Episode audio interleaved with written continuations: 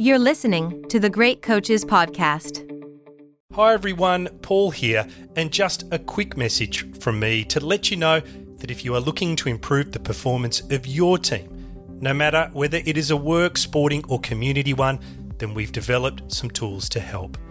On the website, you will find our Thriving Teams Diagnostic, which uses insights from the more than 200 great coaches we have interviewed to challenge you with a series of questions to help you understand how your team is performing.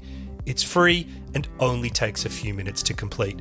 If you'd like to know more, you can check out our website, thegreatcoachespodcast.com. Hiring for your small business? If you're not looking for professionals on LinkedIn, you're looking in the wrong place. That's like looking for your car keys in a fish tank. LinkedIn helps you hire professionals you can't find anywhere else, even those who aren't actively searching for a new job but might be open to the perfect role. In a given month, over 70% of LinkedIn users don't even visit other leading job sites. So start looking in the right place. With LinkedIn, you can hire professionals like a professional. Post your free job on linkedin.com slash people today. Hey there, it's Michele Norris. I'm host of a podcast called Your Mama's Kitchen. When I travel, I'm usually looking for a way to find a taste of home when I'm not at home. And one of the things I love to do when I am at home is entertain. And Airbnb allows me to do that. When I was in California recently, I rented a house that had a great kitchen. And when we were sitting around the table, we we're all thinking, we're in someone else's house. Someone could be in all of our homes as well.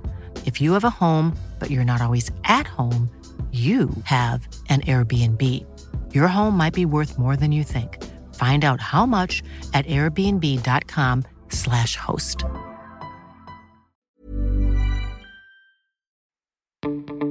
Welcome to the Great Coaches Podcast. To me, being perfect is not about that scoreboard out there. This is a chance of a lifetime. When you can understand the person, you can then work towards a common goal. We are all on the same team. Know your role and do it to the best of your ability. Focus on the fundamentals. We've gone over time and time again.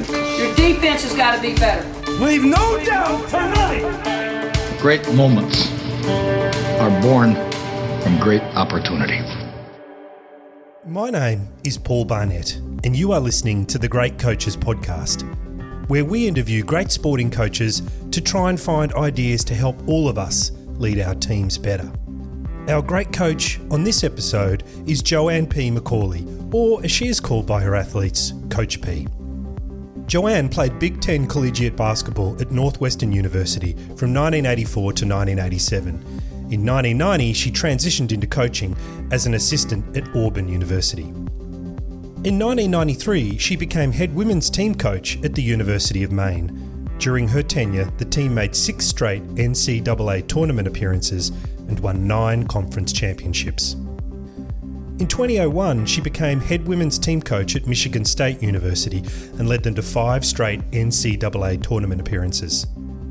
Then in 2007, she was appointed head women's coach at Duke University. Joanne became the first Division 1 head coach to win a conference title in four different conferences, and also the first Division 1 coach to be named Coach of the Year in four different conferences. When we open this podcast, we always say that we interview great sporting coaches to try and find ideas to help all of us lead our teams better. But Joanne is a coach who also helps you live your life better.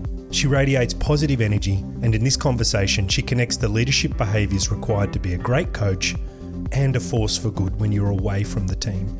There are many parts of this conversation that resonated with me, but the highlights were as a coach, if you're not evolving, then you're not getting better, and then you're not doing the very thing you're asking your athletes to do. If you're a great team, you don't look at the scoreboard as it's irrelevant until the game is over. You focus on the technical skills and intensity that you put in and keep trying to improve it. Her thoughts on choice versus chance and the habits you need to develop to improve your decision making in life, and Joanne shares some great stories to illustrate this. And the expectation that suffering is part of life and you should view it as a means through which you can grow and build resilience. It was a privilege to spend time with Joanne for this interview, and I hope it connects with you in the same way it did with Jim and I. The Great Coaches Podcast. Joanne McCallie, otherwise known as Coach P, welcome to the Great Coaches Podcast. Thank you so much. It's great to be with you. We are very thankful for getting a little bit of your time today. But maybe just a really simple question to begin with. Can you tell us where you are in the world and what you've been up to so far? Well, I have been, um, you know, I'm in Durham, North Carolina, of course, a great place. And I have been doing a great deal of writing uh, for my second book. And that book is called Secret Warrior. And in stepping away from Duke and having 28 years of coaching, head coaching experience, uh, there are quite a bit of stories, you know, from Maine to Michigan State to Duke. And this is sort of an all encompassing worldwide book relative to its interest value, dealing with mental health, uh, dealing with stories. And I think it's fairly unique, um, but we'll see. And it comes out February, February 16th. I am very much looking forward to talking to you about mental health and the four uh, universities you've coached at and how that's helped evolve your philosophy in the way that you coach and deal with people. So we'll get into that today. Yeah, great. But could I ask, probably just step back a little bit firstly, because you've had some firsthand experience of some legendary coaches. Yes, I. I'm not gonna. I'm not gonna try to pronounce Coach K's last name. Um. That's the one. try, try, try to spell it, and you're really going to be special. I know, and I have a lot of Polish friends as well. I should be, I should be much better at that. But I, Coach K, there's Joe Ciampi, and there's also Kay Yow, and this is just a couple that I was able to. Research. Yeah, I mean, Joe, it's Joe Ciampi, Kay Yow, um, Tom Izzo, and I've had a wonderful exposure to Nick Saban, uh, spending a day with him down in Tuscaloosa. So I do feel, you know, and uh, and working directly with Tara Vanderveer mm-hmm. out of Stanford when she was, we were doing USA basketball together. So I've had quite a wide ranging exposure. So the question is, what is it you think these great coaches do differently? Uh, well, they all have different personalities. Uh, they're all very comfortable in their skin in terms of how they deliver information and how they communicate. Obviously, there's a high level of technical understanding of the game. Um, there's different ways to motivate. Some are more calm, uh, direct about things. Uh, Tom Izzo comes to mind as somebody who's very aggressive and holds his head uh, in dismay on the sideline. I worry about him because sometimes I think he's going to get an aneurysm. Like I just worry he goes so aggressively um, at his team and, and has that referent power. I think it's important to know that each coach um, has referent power relative to their delivery. And so some coaches can be, you know, Coach K can be really tough. He can be very cerebral. Um, I haven't seen Tara as tough. I mean, she gets mad, um, but she is very, she articulates well and is very much comes from uh, the mind a little bit. Uh, Kay Yow definitely coming from a calm space, allowing her faith to really drive her in her delivery. Um, Joe Ciampi came from West Point like Coach K. He was the women's coach when Coach K was the head coach. And so Joe, I think, took a lot of lessons from Mike. Again, great knowledge of the game, but you know, not afraid to let it rip uh, if needed at certain times. Um, but always respectful of players. You know, just great coaches. It allowed to be free. Uh, their coaching records were so strong that you know they're in a place of probably I won't call them untouchables, uh, but definitely in a space of being able to coach and um, really communicate their ideals and their philosophy. You've actually reached a stage in your career where you're now developing other coaches that are well on their way to being classified, I think, as great. The two that come to mind are Katie Abraham Henderson, Abrahamson uh, Henderson, and Felicia Legette-Jack.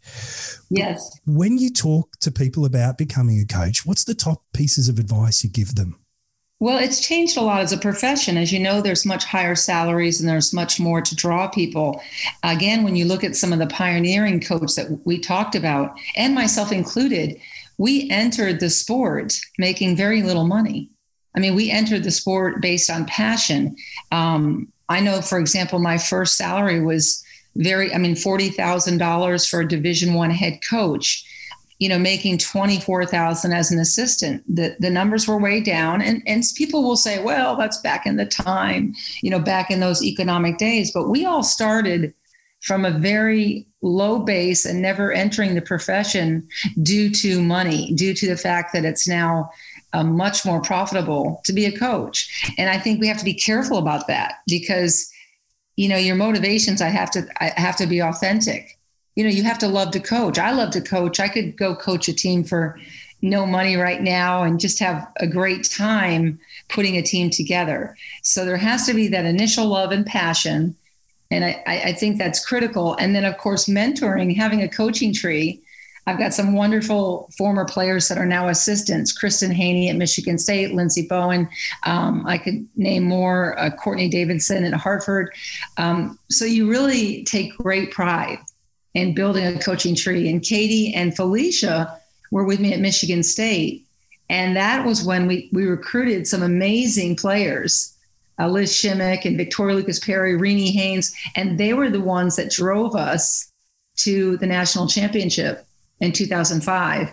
So even though they weren't there for that because they went on to become head coaches, we're all connected by experiences.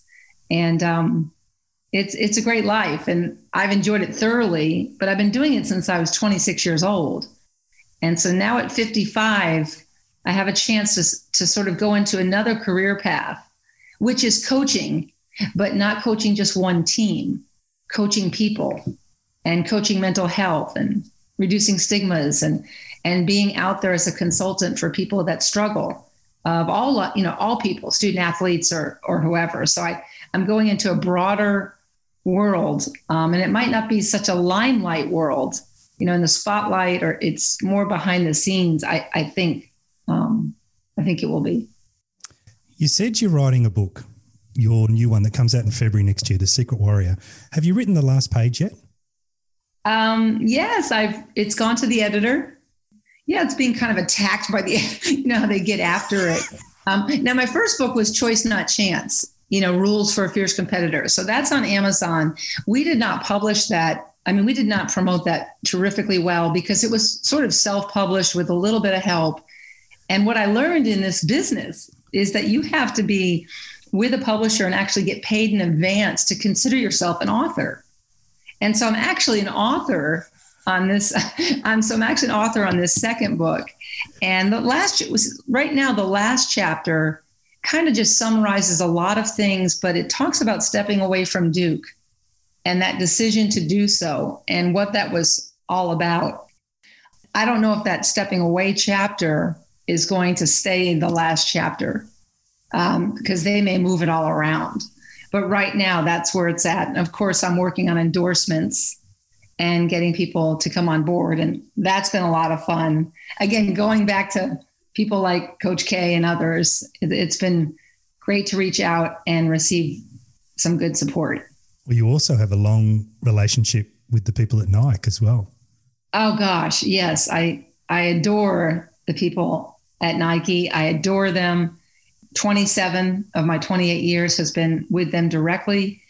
I've enjoyed doing clinics, lots of clinics. I've done clinics for um, female coaches. I've done clinics for male coaches, um, and of course, well, and mixed a lot, male and female. And I've also had the great pleasure. Um, one lecture sticks out in my head where I was first, it was Roy Williams, and then it was me in the middle, sandwiched in the middle, and then it was Jim Boeheim.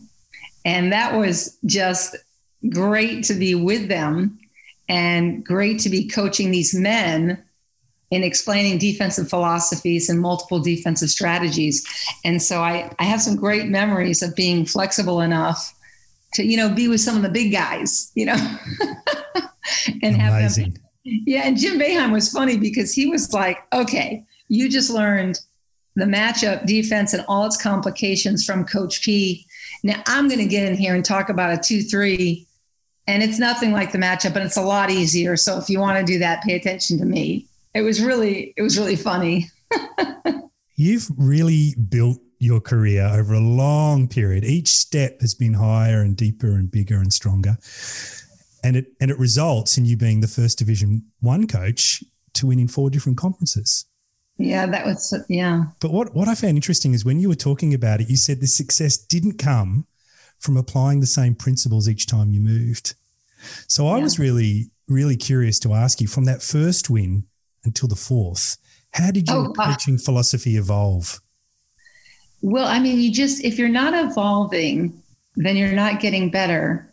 And then you're not doing the very thing you ask your student athletes to do.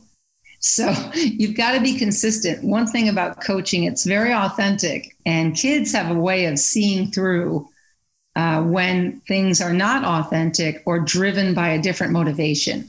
So I guess, I mean, when you look, uh, my philosophies grew a great deal at Michigan State, meaning understanding the, the psychology behind the process of coaching. When I was at Maine, I was definitely outcome driven and trying to prove myself as a young coach. We went to six straight NCAA tournaments with the highest point of beating Stanford in the NCAA tournament. Um, Maine is a mid-major, smaller school, and I, you know, from there it was pure British Italian driving the train. You know, I was a really tough coach at that time.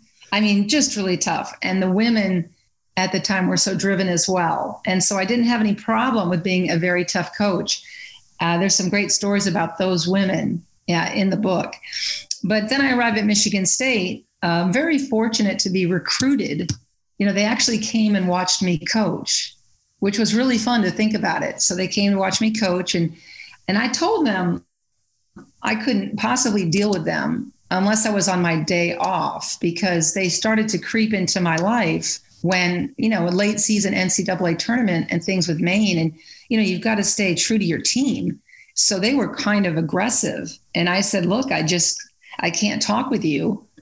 And then they said, "Well, you do have a day off," and I said, "Yes, I do, once every you know once a week."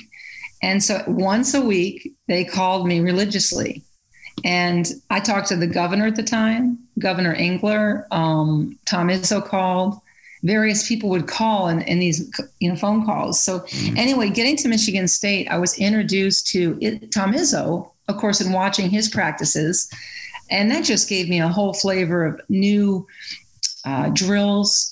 Uh, way to develop my drills, my offense, defense further. You know, you just have to learn from a Tom Izzo, and um, and so I did. And then I also had a sports psychiatrist uh, which I consider best in the world. I know that sounds funny, um, but he works with all the football teams: uh, Alabama, uh, Texas A&M, LSU. He consulted with the Philadelphia Eagles, and Dr. Rosen was a person who taught me a lot about words and reframing the way te- individuals and players think cognitively you know, there are words you can use. For example, when you're talking to a player and they're perhaps not feeling as good as they should about their talents, you know, you can say you're very good or you're a great player, but it's it's much better to talk to a player about how dangerous they are.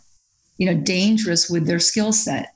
You know, you you're dangerous by being on the floor and always being an issue for the opponent you know there's other philosophies like a christmas tree you know you know the blinking lights on a christmas tree and there's always one that's very bothersome that always seems to blink no matter what well you don't want to be that blinking light of your team you know you don't want to be the one that causes all the attention or constantly is giving effort or not giving effort and sort of blinking with your commitment.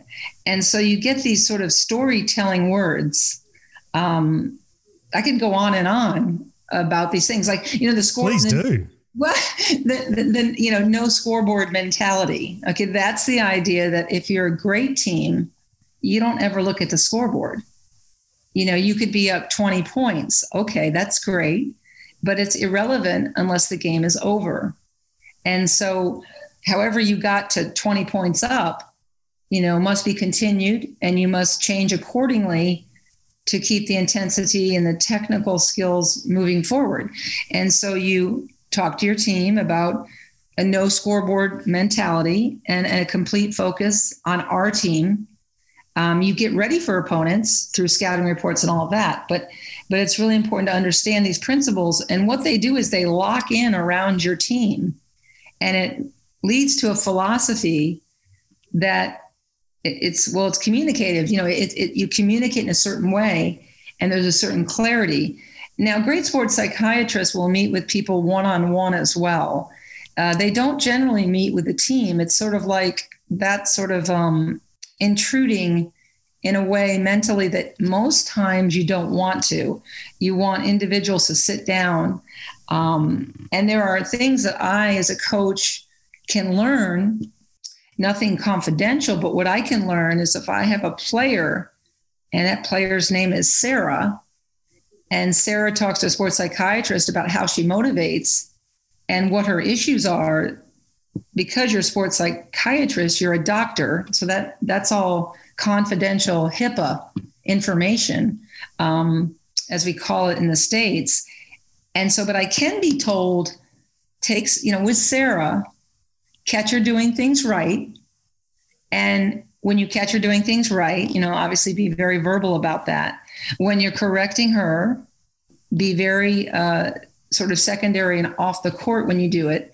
And you might say, well, lots of lots of players like that. You know, they want to do that, but it's not really true. If you have an alpha dog, an alpha, a leader, vocal, aggressive, alphas like to kind of take it. And, and alphas often like to take it in front of the team because they prefer to be a leader and held accountable so that it can be seen their toughness and their response. And so identifying alpha dogs, identifying characters and personalities is all part of it. So I got exposed to some really high level uh, thinking. And um, there's no doubt it was part of our national championship run. And it's no doubt that it became part of my coaching philosophy all the way through Michigan State, all the way through Duke. And again, it's not every player. You know, it's some players need more than others. Um, and they, the kids know that I know this, you know, Dr. Rosen, that they know I talk to him, but he also tells me when I'm off base you know, where I'm thinking just, you know, the wrong thought about something, uh, maybe an opponent, um, you know, the, the, the trap games that can occur, you know, a game you're supposed to win is a dangerous game because it's dangerous because it could be taken for granted. And so, you know, eh, coming off a great victory, oh, a super win, and then having a game 48 hours following, you know, you definitely can have a dip unless you're talking about putting together maybe 80 minutes or you know of two 80 minutes of a weekend or 40 minutes of a game and trying to go two for two you know with a focus on each philosophy that applies to each team each kind of strategy anyway um, i feel really fortunate because i was the only female with this uh, mentor, Dr. Rosen, to win a national title with him. Uh, sorry, play for. Wish I we won. yeah, yeah, yeah. that, was a, that was a slip. Yeah. Um, uh, to play for a national title, and otherwise, I worked with the guys, so to speak. You know, Jimbo Fisher at Texas A&M. You know, Nick Saban. Of course, he he consults for all student athletes at Michigan State. Um, so this kind of presents a story. And then, of course, when I got to Duke, the cerebral nature of Coach K creeps in um, relative to you know the next play, you know um, the fist, you know, and how we you know the elements that all he's promoted in his in his books. And when I was a younger coach at Maine, backing up, I read all of Coach K's books at that time. And it was one of the reasons I got the job at Duke because when I met with Coach K, you know, I was talking about his philosophy, what I had learned in his books. So I've had some interesting mentors and interesting ways to think about the game. And now I hope to kind of coach people across the board using using sport. Well, it's definitely uh, can definitely hear elements of everything you're saying that are applicable to people everywhere in corporate life, in personal life, leading community teams, etc. But when I was researching you and preparing for today, I really enjoyed reading about choice, not chance as a philosophy. Mm. But there was a part of it that really resonated with me personally, and that was the whole idea of going against the grain. And I'm wondering yeah. if you could talk a little bit about that and how it applies and to you as a coach and how you've used it with your with your athletes. Well, you know, again, it you know, choice not chance determines your destiny. Choose to become a champion in life. That's the whole quote. And I've used that since Maine days, and that came from reading and putting things together. And I think it's very important that your choices are it's the little choices that lead to the big ones. And it's the little choices that are actually more important on how you carry yourself. So we talked a lot about that. I also used it in camp with young people. You know, and I joke with the young people, you know, did you make your bed today? And how do you feel when you make your bed? Or how do you feel when your room is completely clean and you're organized? You know, how, uh, you know, how does that, it goes back to the clean closet, you know, after you've, you know, kind of cleaned out a closet, sort of the euphoria you feel with sort of getting organized. So making choices comes as small as making your bed daily to the biggest, you know, big choices of where to go to college and whatnot. Again, in my coaching, I look for players that make the right choices and I do favor the people that work the hardest. You know, they always talk about, oh, I don't favor anybody. You know, the truth of the matter is you love each member of your team the same. You know, if you're on a boat and the ship is going down, and you're trying to save people, I mean, obviously you would save anyone you could see under any circumstances. So you love them all. But you have to be clear that I witness their choices. I see whether they stay in the gym longer.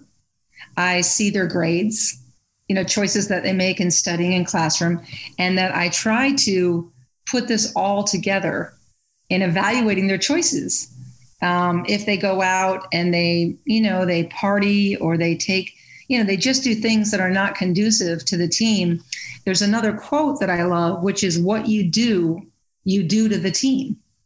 And so what your choices are you know you affect the team. You're not in a vacuum by yourself. And the other piece is too in, in the world where we can all be victims when you go to choice and not chance chance indicates that I really can't control things. I was born into this situation, or, you know, I don't have the love for my parents, or, you know, I can be a victim of situation. And that is a terrible thing to think about if you're a young person that you're kind of trapped. Choice indicates that you're not, and that you can make even the smallest choices uh, that would make a difference in your life. So it's an empowerment philosophy and it can be used simply, you know, with the campers, um, or it can be used more at a higher level with student athletes, or again with corporations and teaching and whatnot. And so I enjoyed that first book. I, I wrote that and had a little bit of help with Rob Rains at that time. Um, again, Secret Warrior is different. I wrote the whole thing. That is not, you know, that's all my writing plus the editor. I mean, you, you've got to have editors. And you know, but it was much more um, really coming from me directly. Planning for your next trip? Elevate your travel style with Quince. Quince has all the jet setting essentials you'll want for your next getaway, like European linen, premium luggage options, buttery soft Italian leather bags, and so much more. And it's all priced at 50 to 80% less than similar brands. Plus, Quince only works with factories that use safe and ethical manufacturing practices. Pack your bags with high-quality essentials you'll be wearing for vacations to come with Quince. Go to quince.com slash trip for free shipping and 365-day returns. Millions of people have lost weight with personalized plans from Noom. Like Evan, who can't stand salads and still lost 50 pounds. Salads generally for most people are the easy button, right? For me, that wasn't an option. I never really was a salad guy. That's just not who I am. But Noom worked for me. Get your personalized plan today at noom.com. Real noom user compensated to provide their story. In four weeks, the typical noom user can expect to lose one to two pounds per week. Individual results may vary. Your high school coach, yes, Fred Kerber, he was the first person to suggest to you you should think about coaching one day. What do you think he saw in you? Gosh, your background on my wow, you're you're studying to get ready for this interview is absolutely fascinating. It might be the best I've ever experienced. Um, so I have to say that. Um, yeah, Fred Kerber, a fabulous coach in person, a mentor to me today. He did. He called me JoJo. You know, one of my nicknames quietly is JoJo. And so he would say, Jojo, I think you'd be a fascinating coach or very good coach, or, you know, and I just looked at him like, you've got to be kidding. I'm a player, you know, and I could only see myself in the player perspective. And it's interesting that he was correct. I kind of got into coaching by accident. It wasn't something I pursued. I went through political science. Well, first I went through radio, TV, film at Northwestern, and then I went through political science, going to be this, I don't know, this great lawyer, attorney, barrister, I guess as some people say, right over over the pond. But I, you know, worked in a law firm and that didn't work out. So anyway, long story short, I am a coach by accident because then I got my MBA and I was going to go into the corporate world because I had worked in the corporate world for one year after Northwestern. So all these crazy details, you know, put me in a place where originally I was looking for a graduate assistantship where my MBA would be paid for. So I'm, I'm a product of incredible gender equity and support in our country. So I had four years of Northwestern in a scholarship. And then I had two years at Auburn working with Joe Ciampi. My first two, I was a graduate assistant. So to think that basketball could lead me to six years, I mean, that's an enormous amount of money. Um, and providing with that opportunity, obviously, you never leave the ball. You know, I mean, you never leave the concept of the basketball. And oftentimes, you'll get a team together and some, you'll have them hold the ball and tell how they got there and what it means to them, and then pass the ball to their teammate who then holds it because that's a commonality we have and in our society today, it's all about how we're different. And, and coaches can't stand that. I mean, you can't have an effective team when you're pointing out everybody's differences. You know, you you got to celebrate them, and then you got to what's the common bond, and then we pass that ball around, and we see it's all about that. So we look for similarities. We look for coaches are coaches are generally apolitical. You know, I don't talk politics because that's ooh that gets kind of yucky. But I will say we're apolitical and we're very usually pretty independent, you know, thinking um, because we're independent thinkers with our teams as well. Your father if I've done my research correctly, your father was a Navy pilot, and you moved you moved around a bit as a child. And I imagine this must have helped build resilience. And, you know, we started this interview with you talking about your passion for helping in mental health. And I want to ask you about the other charities you're involved with in a minute. But I'd like to just drill in and talk about resilience because I think it is the most important skill right now to teach to teach young people and older people and perhaps everybody. But you strike me as someone who is very good at teaching resilience. And I'm just wondering if you could talk to us about how you've helped – athletes develop a sense of resilience, of coming back again, of keep showing up and moving forward? You know, first of all, there's a there's a presumption here uh, that life is some this joyous thing and all the pictures that people put on Facebook. Like everybody's happy all the time. The reality is, the principle is that suffering, suffering is part of the deal. And by suffering, you are able to get to the core of what what the difficulties are. And and you feel like feeling pain is a part of life. It is not something you can remove.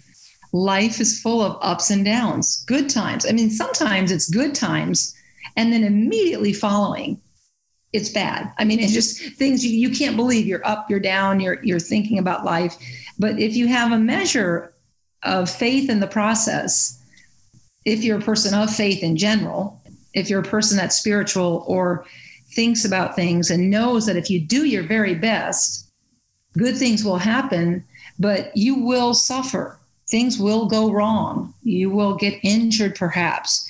You will get into situations where you have a hard time communicating. You will lose games. You will win games. You will be on the bench. You will be a starter. You know, you there's so many roles that you can play. And so I like books that talk about getting comfortable with suffering. And I've had enormous amount of suffering that I think has developed me in a very strong way. And character comes from that. So we do talk a lot about embracing suffering and you know kind of you know kind of joke about it sometimes. Like okay ladies we are going to suffer you know through this conditioning. And you can look at it two ways. You can let that suffering take you down and, and feel you know feel weaker because of that or you can rise and you can get past any suffering despite how you feel when you run around the track or something. I mean you can make it so it's light but palpable or you know definitely motivational.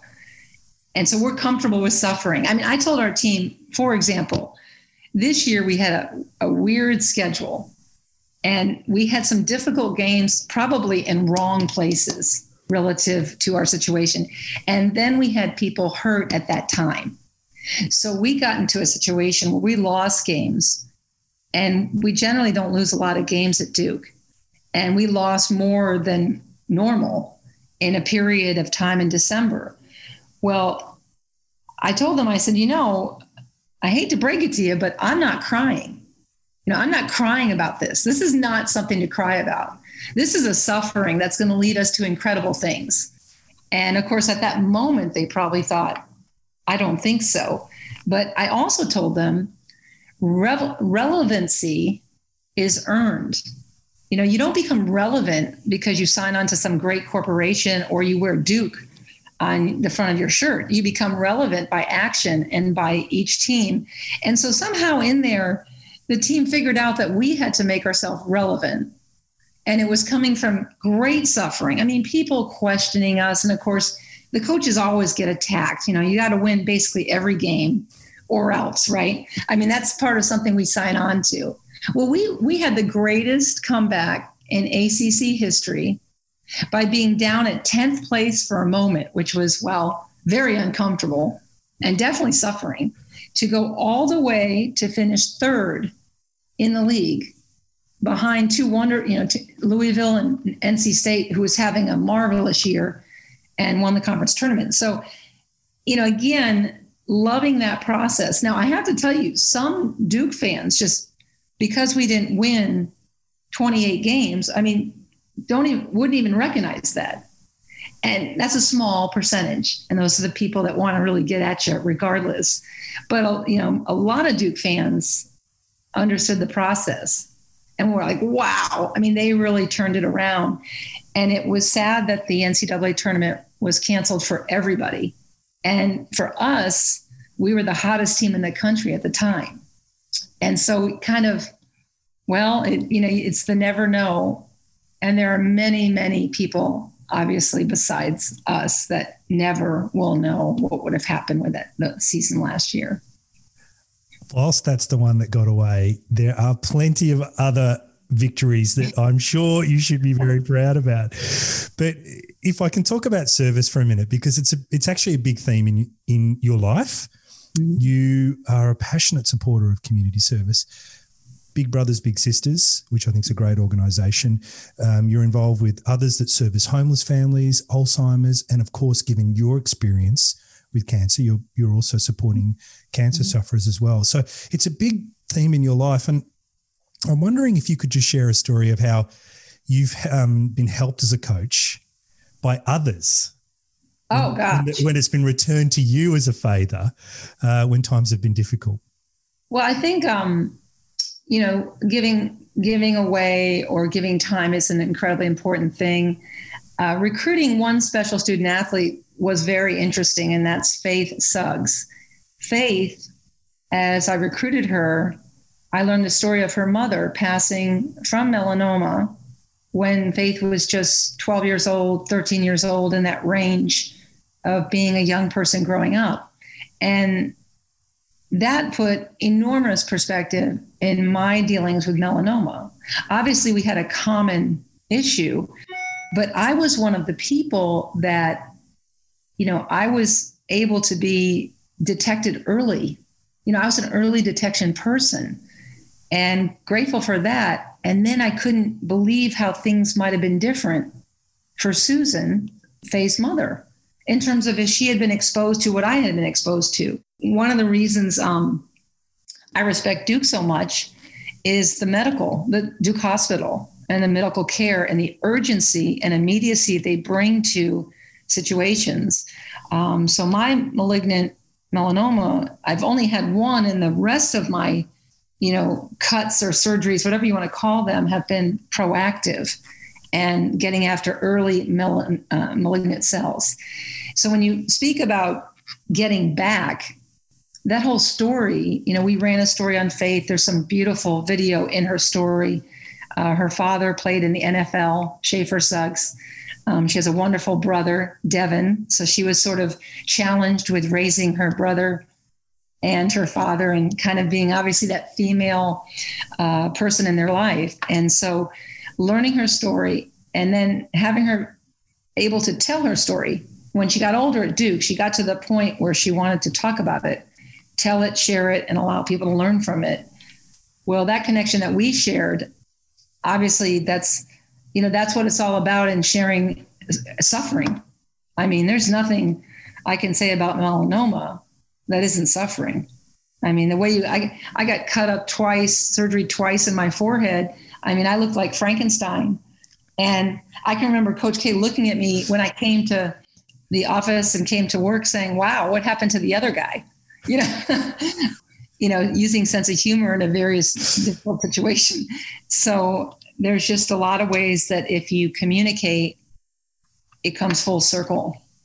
And so what I received back from Faith is something I can't. I mean, she works with me now. Interesting, she's one of the warriors in the book. And I don't mind sharing a little bit of that. And Faith is a person that's working me, with me now to promote the book. And we want this book to go worldwide. You know, I, I want COVID's going to go away. We're going to solve that. And I want to fly over there, meet you all in person, talk to a huge group, take questions. It, would be in, you know, all the places I've been in, in Europe and and spending a lot of time in, in England the worldwide approach is the way to go. And that's why this podcast is so incredible. That's why it's, it might be, the, you know, looking at coaches or very talented coaches, but this is a talented podcast. well, I appreciate you saying that, but I think the reality is that we all need more coaches in our life because when I speak to people like yourself, what comes through is a sense of selflessness and also a sense of stoicism, whether you call it re- resilience or whatever it is, like just being able to keep going when things get tough. And, and I think we need a little bit more of that these days. I think there's a there's a place for that. And we always, as we were talking about before we started, there's always airtime for the star performer, the TikTok dancer, the person who is the, but there's not always the space for the people behind the scenes that are coalescing the group and bringing them together. So I appreciate you saying that. Thank you very much. but you also talked about mental health at the start, and it's a big issue. I think it's I think it's always been a big issue, but it's bec- we're talking about it a lot more. Um, we're definitely becoming more aware about it in all elements of society. You've been quite open about your um, experiences with it and also wanting to help others deal with it. In fact, you know, you talked about helping coaches and get better at recommending the signals with, within their student athletes. I'd be really interested to hear from you around what are some of the simple things you know we should be looking for when we're when we're coaching teams what should we what are these red signals that that we should be keeping our eye on um, i think that comfortability is important and ta- it's not so much hmm, talking about it. it. It's a very individual thing. I mean, it's not something I, I talk to the team about their physical and mental health, their mind body, and how they have one body and one mind.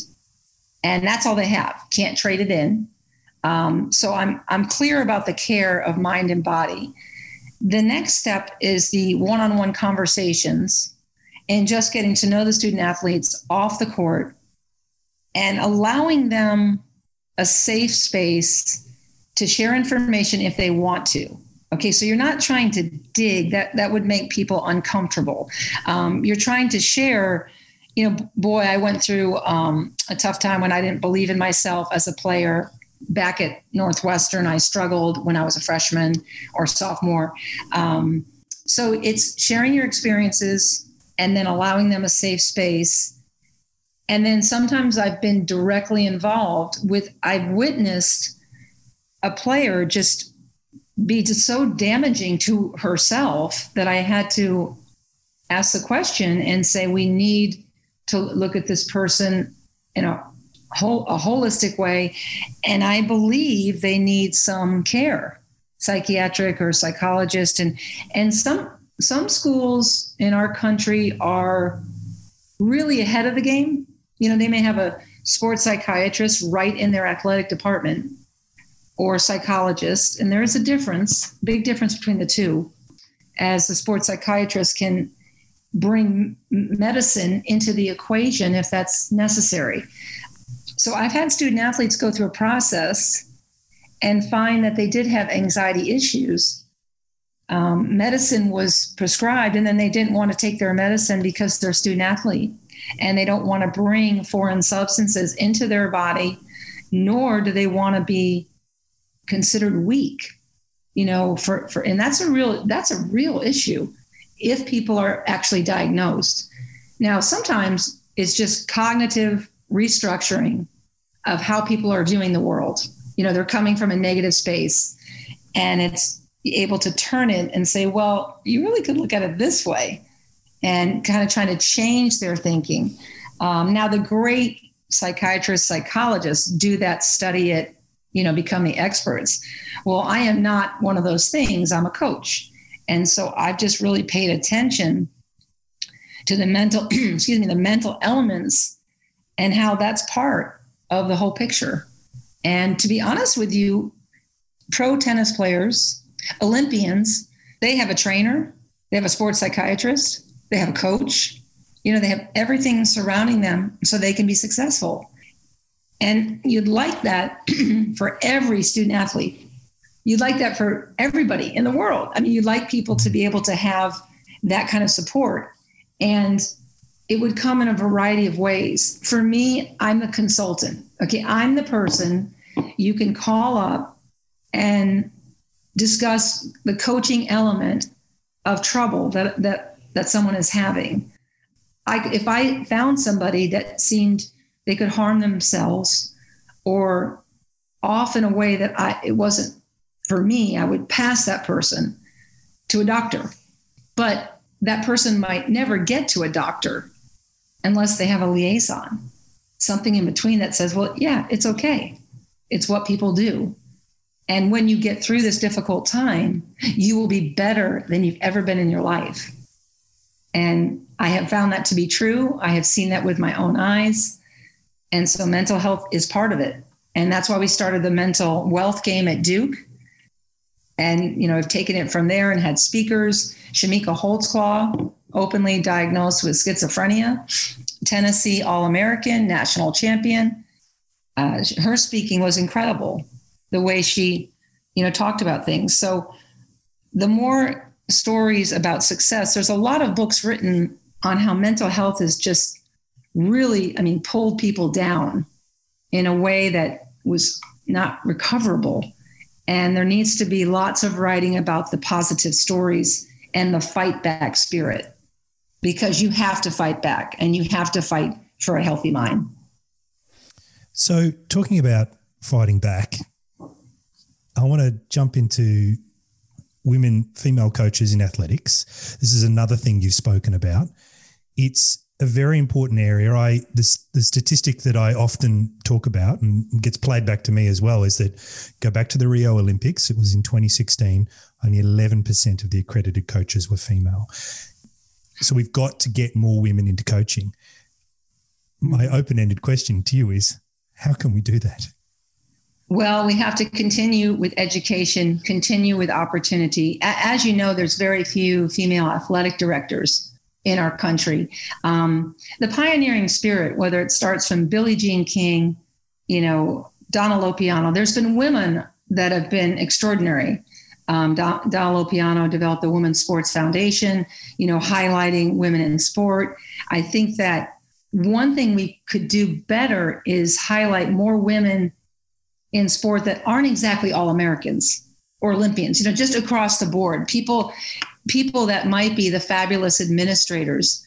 You know, sometimes a great player does not make a great coach. You know, so, you know, if you look at uh, a medium player, giving them seminars. You know, there are seminars with the Women's Basketball Coaches Association that are so you want to be a coach, right? So you want to be a coach, and they bring women, and there's a lot of discussion on how to be a coach.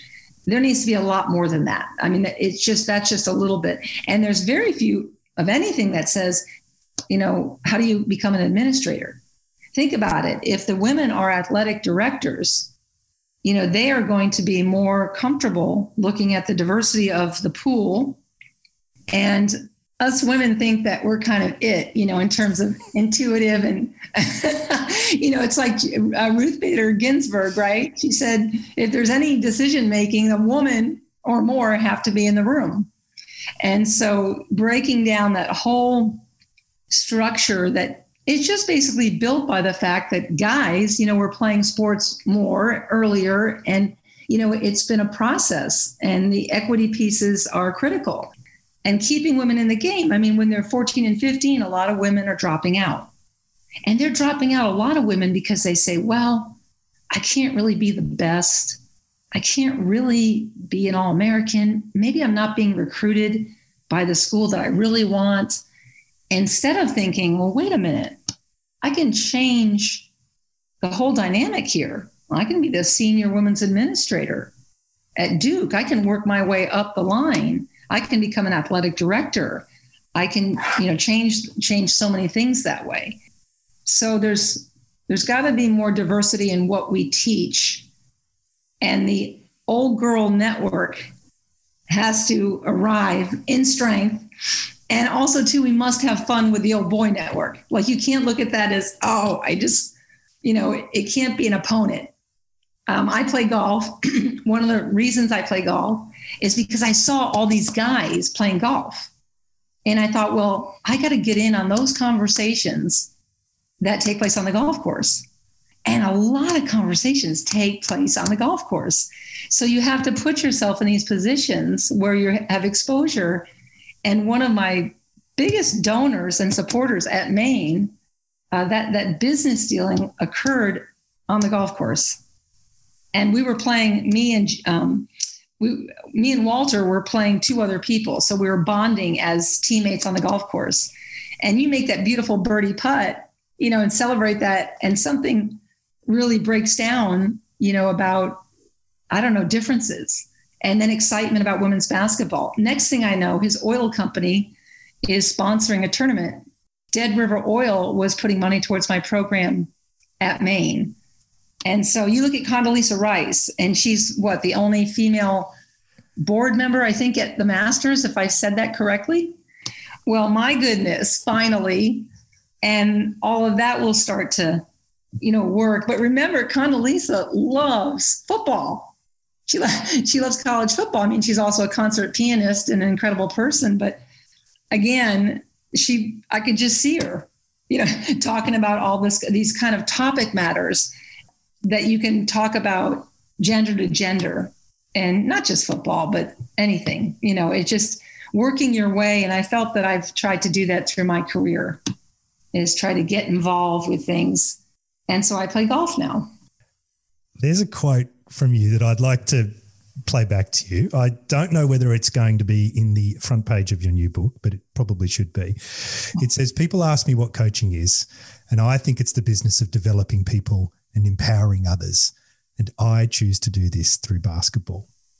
So I'd like to ask you I don't know whether you're finished as a coach. You may come back and do it again. So let's use the, the future tense. When you do finish coaching, What's the legacy you want to have left behind? The legacy is just impact, um, being able to mentor, change lives. You know, being able to change lives of uh, women I've spoken to, um, a variety of issues. Um, I know some women have spoken to me about orientation and their own orientation because they're in college and college is when you discover yourself and make a lot of choices. And then having parental problems with acceptance. And so I think about those women, um, talking with them and, and, and, encouraging them to move forward, but also to be graceful in understanding other people's issues and not to let that reflect on them. And um, I had a current conversation of a former player lately about that very issue and being able to understand the healing of time for people and you know the, the limits that some people have in understanding. And so i get back to your question. We are in it's not a business. It really bothers me. I, I mean i know there's lots of money involved but if you get to the core of it, it, it it's the business of developing people and trying to move their minds you know move their minds so that when they graduate they're at a bigger space and and and can think better. You know you, i think you should always think deeply and feel deeply. And i don't think you can do that unless you suffer and also unless there's a mentor or a person that drives you to do that. Joanne McCallie, it's been an absolute pleasure talking today and hearing a little bit more about your story. I look forward to the new book, but I look forward even more to seeing you in Prague one day and organizing that room full of people for you. Oh, I would love that. Prague is such a special place. Only been there one time, uh, but would love to come back and uh, meet you personally and and just talk with people. I think we're I think we're worldwide at this point. I think this virus has made it very clear that we're all humans and we're all susceptible. And so we might as well stay worldwide completely after this uh, challenge that we're going through. Thank you for your time today, Joanne. Okay, thank you. Take care. The Great Coaches Podcast. Hi, everyone. It's Jim here. You've been listening to our discussion with Coach P, Joanne P. McCallie. The key highlights for me were her thoughts on expectations and how they can be harnessed and used to help the team develop and individuals build resilience, coaching to move people's minds so that they're in a bigger space and can think and feel more deeply, and coaching female athletes who feel that they can't be good enough to make it to the starting team and may want to drop out to look beyond careers as athletes and develop in other areas related to the game. I hope you enjoyed it as much as Paul and I did. Coming up next on the Great Coaches podcast, we speak to author and golf coach Steve Bann. So, the great golf coaches, or the great coaches of any sport, have the ability to identify what their athlete needs right at that time so they can play at their play at their best. So when you're coaching at a major, of course, you're not working on the golf swing. You most times you're working on shots and strategy and the other skills so they can play their best that week. And just before we go, Coaches are not usually the type of people who seek the spotlight, and so if you can put us in contact with a great coach that you know has a unique story to share, then we would love to hear from you. You can contact us using the details in the show notes.